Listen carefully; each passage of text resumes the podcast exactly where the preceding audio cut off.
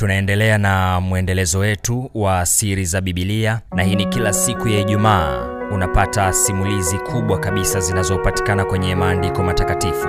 Mimi naitwa innocent mashauri na mara tu baada ya kumfahamu mke wa kwanza wa adamu ambaye kiukweli hakufahamika kabisa hapo awali lakini ni moja kati ya uumbaji ambao aliufanya mungu mwenyewe. Kama ulipitwa na hiyo siri basi pole sana ndugu yangu. Unaweza ukaifuatilia kwenye youtube chaneli yetu ukarejea nyuma kidogo. Acha tuendelee na maisha nje ya bustani mara baada ya adam na eva kufukuzwa. Maisha yalikuwaje? Na tufahamu uzao wao pia hasa kaini na abili ndugu wawili waliochukiana kiasi cha mmoja kumuua mwenzake. Kisa tu sadaka yake haikupata kibali mbele za mungu bila kujua anajiandalia hatima mbaya ya maisha yake yote. Tusiongee sana twenzetu kwenye simulizi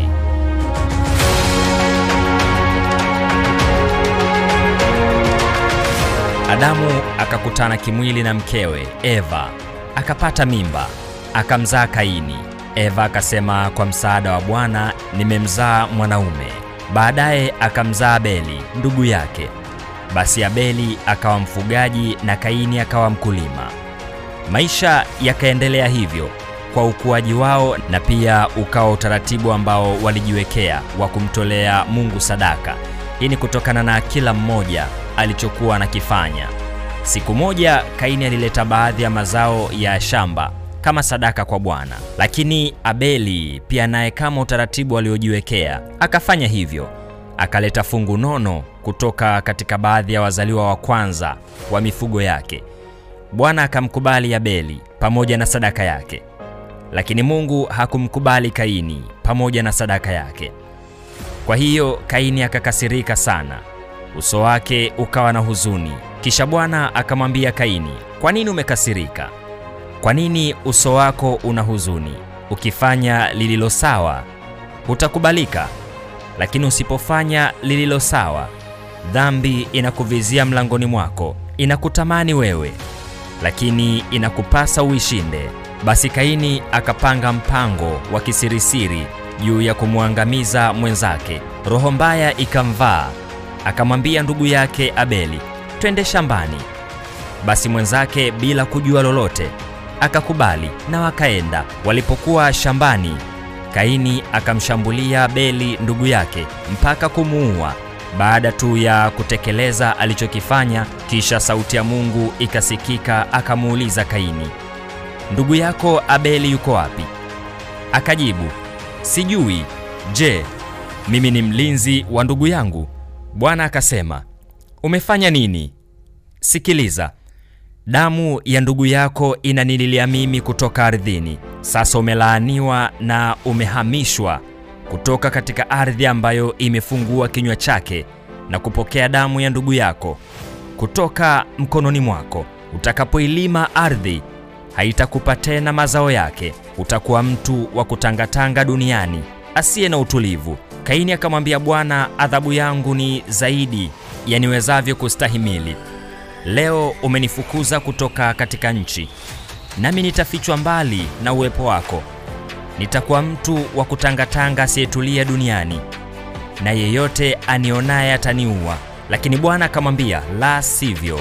Ikiwa mtu yeyote atamuua kaini atalipizwa kisasi mara saba zaidi. Kisha bwana akamwekea kaini alama ili mtu yeyote ambaye angemuona asimuue. Kwa hiyo kaini akaondoka mbele za mungu. Akaenda kuishi katika nchi ya nodi iliyoko mashariki mwa edeni. Kaini akakutana kimwili na mkewe naye akapata mimba akamzaa enoki. Wakati huo kaini alikuwa anajenga mji tayari. Akauita enoki jina la mtoto wake huo mji. Baadaye enoki akamzaa iradi. Iradi mtoto wa enoki akamzaa mehuyaeli mehuyaeli alimzaa metushaeli na metushaeli akamzaa lameki. Lameki alioa wanawake wawili mmoja aliitwa ada na mwingine aliitwa sila. Ada akamzaa yabali ambaye ni baba wa wale wanaoishi katika mahema ya kufuga wanyama. Kaka yake aliitwa yubali. Yubali alikuwa baba wa wote wachezao zeze na filimbi yaani wataalamu wa muziki hawa. Pia sila alikuwa na mtoto wa kiume aliyeitwa tubali Kaini ambaye alifua vifaa vya aina mbalimbali vya shaba na chuma. Lameki akawaambia wake zake Ada na Sila, nisikilizeni mimi. Wake wa Lameki, sikieni maneno yangu. Nimemuua mtu kwa kunijeruhi, kijana mdogo kwa kuniumiza. Kama Kaini atalipizwa kisasi mara saba, basi Lameki, yani mji wao, utakuwa mara sabini na saba. Adamu akakutana kimwili na mke wake tena, akamzaa mtoto, akamwita Seti, akisema, Mungu amenijalia mwana mwingine badala ya Abeli, kwa kuwa Kaini alimuua. Pia Seti akamzaa mwana akamwita Enoshi. Labda sasa, wakati tunaendelea, ni kufahamishe kuhusu orodha iliyoandikwa ya vizazi vya Adamu. Wakati Mungu alipomuumba Adamu, alimfanya kwa sura ya mtu, tunafahamu hilo. Akamuumba mwanaume, akamuumba na mwanamke, akawabariki. Walipokwisha kuumbwa, akawaita mwanadamu. Adamu alipokuwa ameishi miaka 130 alikuwa na mwana aliyekuwa na sura yake mwenye kufanana naye akamwita Seti. Baada ya Seti kuzaliwa, Adamu aliishi miaka 800 akawa na watoto wengine wa kiume na wa kike.